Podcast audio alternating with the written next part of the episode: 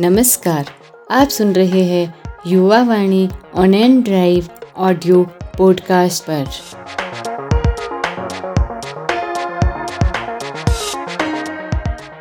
First of all, a very very good morning to all of you. My name is Rahisha Chauhan. I am from Jubbal. I read in 9th standard from STM High School Jubbal. so, आशा है कि आप सभी इस corona काल में सुरक्षित होंगे तो आज मैं आपको एक विषय के बारे में बताना चाहूँगी, जिसका नाम है ऑनलाइन पढ़ाई माता पिता समाज और बच्चे। कोरोना के प्रकोप के चलने से पूरा देश परेशान है। ऐसे में कई बच्चों की परीक्षाएँ नहीं हुई है।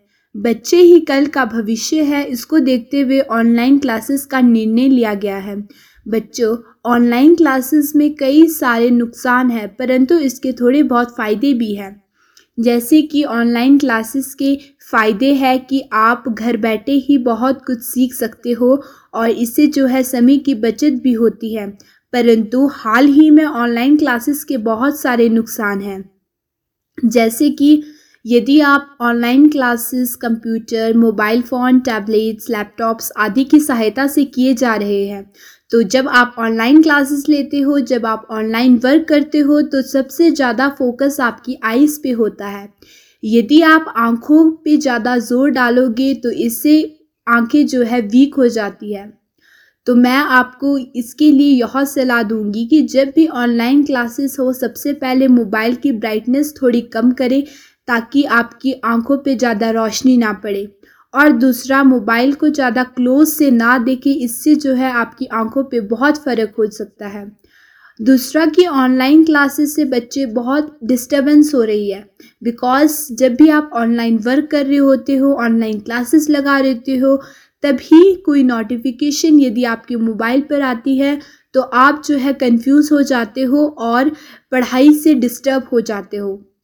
अगर आप किसी भी एंगल से स्टडी करोगे तो आपको online classes offline classes offline classes जो है बेटर लगेगी as compare to online classes because school में पढ़ाई ज़्यादा बेटर हो रही है as compare to online classes but ये तो एक मजबूरी है।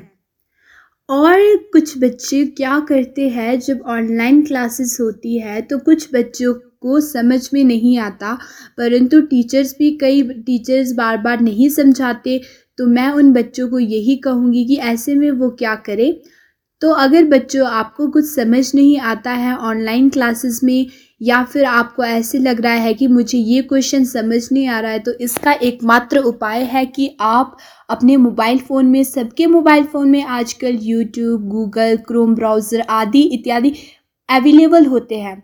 तो आप जो है यूट्यूब में जो है कुछ भी सर्च करोगे, वहाँ पे क्वालिफाइड टीचर्स होते हैं, वो आपको फ्री में बहुत ही अच्छे से एक्सप्लेन कर लेते हैं।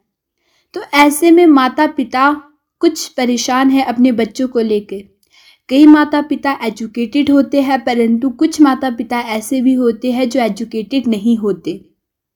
ऐसे में माता पिता जब एजुकेटेड नहीं होते तो उनको बच्चों को पढ़ाने में काफ़ी तकलीफ़ आती है। फिर ऐसे में क्या करें?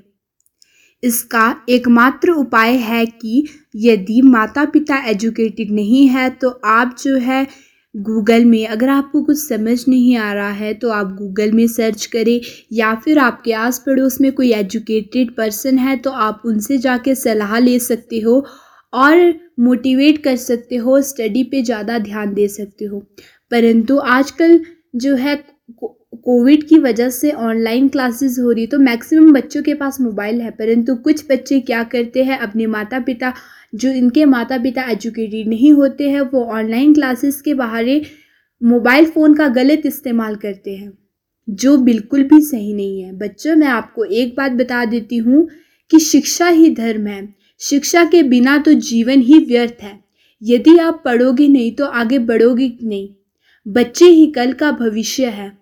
यदि बच्चे ही पढ़ेंगे नहीं तो भारत देश बहुत पीछे रह जाएगा। इसलिए बच्चों, समय पे पढ़ो, समय पर खेलो और हर चीज़ का टाइम टेबल अपने पास हमेशा रखो और समय पर हर चीज़ करो। स्टडी तो बहुत ही इंपॉर्टेंट होती है। एक पर्सन की लाइफ में मैं भी एक स्कूल स्टूडेंट हूँ और मैं भी आपको यही मोटिवेट करती हूँ कि स्टडी बहुत इंपॉर्टेंट होती है। और इसमें कई लोग क्या कहते हैं, समाज बोलते हैं कि बच्चों को मोबाइल नहीं देना चाहिए। वो बिल्कुल सही बोलते हैं, परंतु आपको एक बात ध्यान रखनी चाहिए कि आप मोबाइल का इस्तेमाल करें। कहीं ऐसा ना हो कि मोबाइल आपका इस्तेमाल करे। मेरे कहने का मतलब है कि आप मोबाइल को अच्छे से यदि आप मोबाइल का इस्तेमाल करोगे तो मोबाइल से आपको बहुत सारी इन्फॉर्मेशन बहुत सारी नॉलेज मिलती है नई नई चीज़ों का आविष्कार होता है, आपको नई चीज़ें सीखने को मिलती है। परंतु यदि आप उसका गलत इस्तेमाल करते हो तो वो आप ज़िंदगी भर उसका आपको पछतावा रहेगा। मैं कुछ ज़्यादा ना बोलते हुए, बस लास्ट में कुछ इतना ही बोलूँगी।